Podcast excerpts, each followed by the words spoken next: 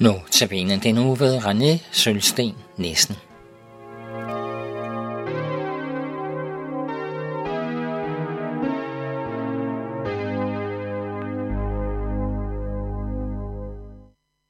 Jeg hedder René, og jeg vil i den her uge være din vært her på andagsprogrammet Notabene. Og et andagsprogram kan måske for nogen lyde noget gammeldags, men ordet er faktisk en del af det danske sprog. Hvis vi slår op i Nudansk ordbog, så betyder andagt højtidelig og alvorlig opmærksomhed. Jeg vil ikke love dig, at den her uges andagsprogrammer vil bære præg af højtidlighed. Men de kommer til at bære præg af en opfordring til alvorlig opmærksomhed. Vi skal nemlig denne uge undersøge nogle skriftsteder i Bibelen, hvor Gud taler. Og når Gud taler, er det om at være opmærksom. For han har noget vigtigt at sige til os netop gennem sin tale. Som tema for den her uges programmer, så har jeg valgt at tage udgangspunkt i nogle skriftsteder, der karakteriserer Gud som en frelsende og tilgivende Gud. Og i det bibelvers, som vi skal koncentrere os om i dag, det finder vi i det gamle testamente i Esajas bog, kapitel 61, vers 10. For lige sådan at komme til den baggrunden, så var Esajas en profet. Og en profet, det var en mand, som Gud havde udvalgt til at fungere som talerør for sig.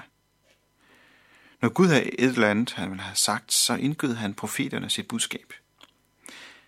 Esajas han levede i midten af det 7. og 140 Kristus og virkede i det gamle Israel, hvor hovedbudskabet i hans profetier, de omhandlede centrale temaer øh, som Guds straf over synd og ugudelighed, men også profetier, som omhandlede Guds uendelig store nåde.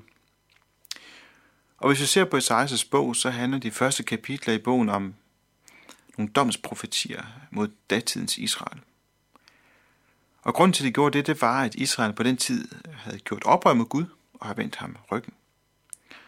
Og som en reaktion mod det, så er det så, at Gud han siger gennem Esajas, Ved det syndige folk, et folk, der er læsset med skyld, en slægt af forbrydere, børn, der forvolder fordærv. De har svigtet Herren, lavet hund om Israels hellige og vendt ham ryggen. Baggrund for Guds fred skyldes hans hellighed. Gud kræver ubetinget lydighed af mennesket. Han tåler ikke, når, når vi er mennesker, vi kan oprør. Det var det, israelitterne gjorde. Gør Gud, eller gør israelitterne oprør, så straffer han. Hele Israels historie er et eksempel på det her. Når folket ved fra Gud hans lov, så lod Gud mange ulykker falde ind over landet, som straf og dom over oprøret. Gud ønskede dog hverken at straffe os eller israelitterne.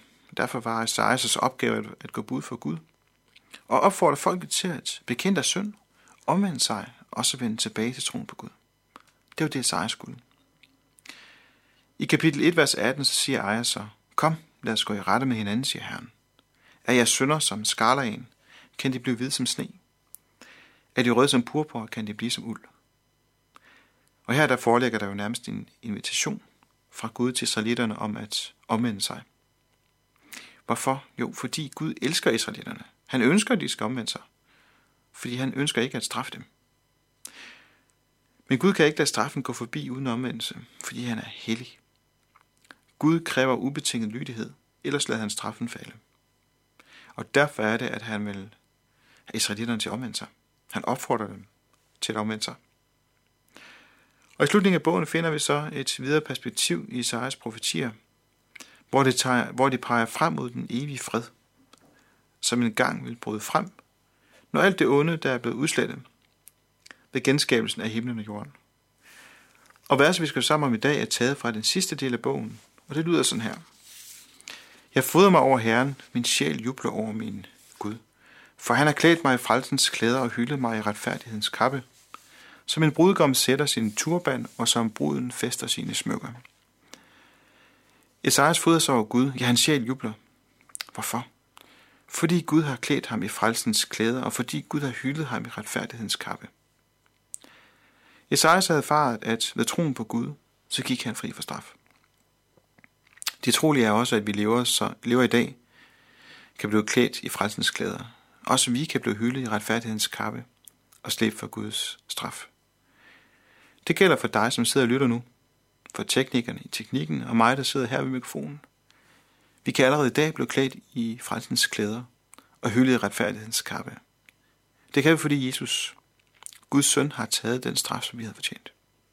Jeg vil gerne læse et vers for dig fra det nye testamente. Det kan være, at du måske allerede kender det. Vi kalder det den lille bibel. Der står der. For således elsker Gud verden, at han gav sin enborne søn, for at den hver, som tror på ham, ikke skal fortabes, men have evigt liv. Her står der sort på hvidt. Gud elsker verden. Han elsker derfor også dig og mig. Og derfor var det, at han lod Jesus, sin eneste søn, gå i døden for at give os evigt liv. Så vi ikke skal gå fortabt. Det er et utroligt dejligt vers. Tænk, det gælder for mig, selvom jeg dagligt synder mod Gud. Ja, selvom jeg nogle gange kan føle, at der slet ikke bor noget godt i mig, og jeg ikke føler mig særlig elskværdig. Det samme gælder for dig, der sidder og lytter. Gud elsker dig, sådan som du er. Han ønsker af hjertet, at du må komme til tro på Jesus og opnå evigt liv. Derfor er det, at vi i dag, vi må omvende os og komme til Jesus. Vi må komme til tro på ham. For hvem ved, hvornår det lige pludselig er for sent. Det kan nemlig hurtigt blive for sent. Dør vi uden at være kommet til tro på Jesus, der er Bibelens tale klar. Der vil vi gå fortabt. Der skal vi tilbringe evigheden under Guds straf og dom. Og der vil det være for sent at omvende sig. Derfor er det vigtigt, at vi omvender os allerede i dag. For hvem ved, om vi får endnu en dag her på jorden. Tror vi på Jesus, der vil vi gå fri på dommens dag. Ved troen på Jesus er det så, at vi som Messias iklædes frelsens klæder og hyldes i retfærdighedens kappe. Jeg ved ikke, om du er gift. Måske har du været til nogle bryllupper. Jeg ved ikke, om du har lagt mærke til, hvor ofte brudeparerne er i stiveste pus, hvor intet er overladt til tilfældighederne. På samme måde er det med Gud, når han taler om at iklæde os det stiveste bryllupspus. Så gør han det. Frelsens klæder og retfærdighedens kappe, den dækker hele vores syndige krop, så Gud ikke kan se vores synd. Selvom vi nok så ofte kan erfare synd i vores liv, så er vi fuldt dækket af Guds retfærdighed for Jesus skyld. I Romerbrevet der står der godt vers. Da vi nu er blevet gjort retfærdige af tro, har vi fred med Gud ved vor Herre Jesus Kristus. Ved troen er vi blevet gjort retfærdige. Ved troen er vi blevet iklædt frelsens klæder og hyldet i retfærdighedens kappe. Og da har vi fred med Gud. Gud ser ikke længere på os som syndere, men som rene og retfærdige. Hvorfor? Fordi Jesus har vundet retfærdigheden for os. Lad os så derfor en dag som i dag vinde os med ordet fra Esajas med alvorlig opmærksomhed. Ja, lad os være andægtige, kan vi sige, og juble over, at Gud elsker syndere som os. Og at han ønsker at iklæde os frelsens klæder og hylder os i retfærdighedens kappe. Lad os ikke som israelitterne vende os fra Gud, men derimod vende om til ham og få den tilgivelse, som han virkelig ønsker at give os for Jesus skyld.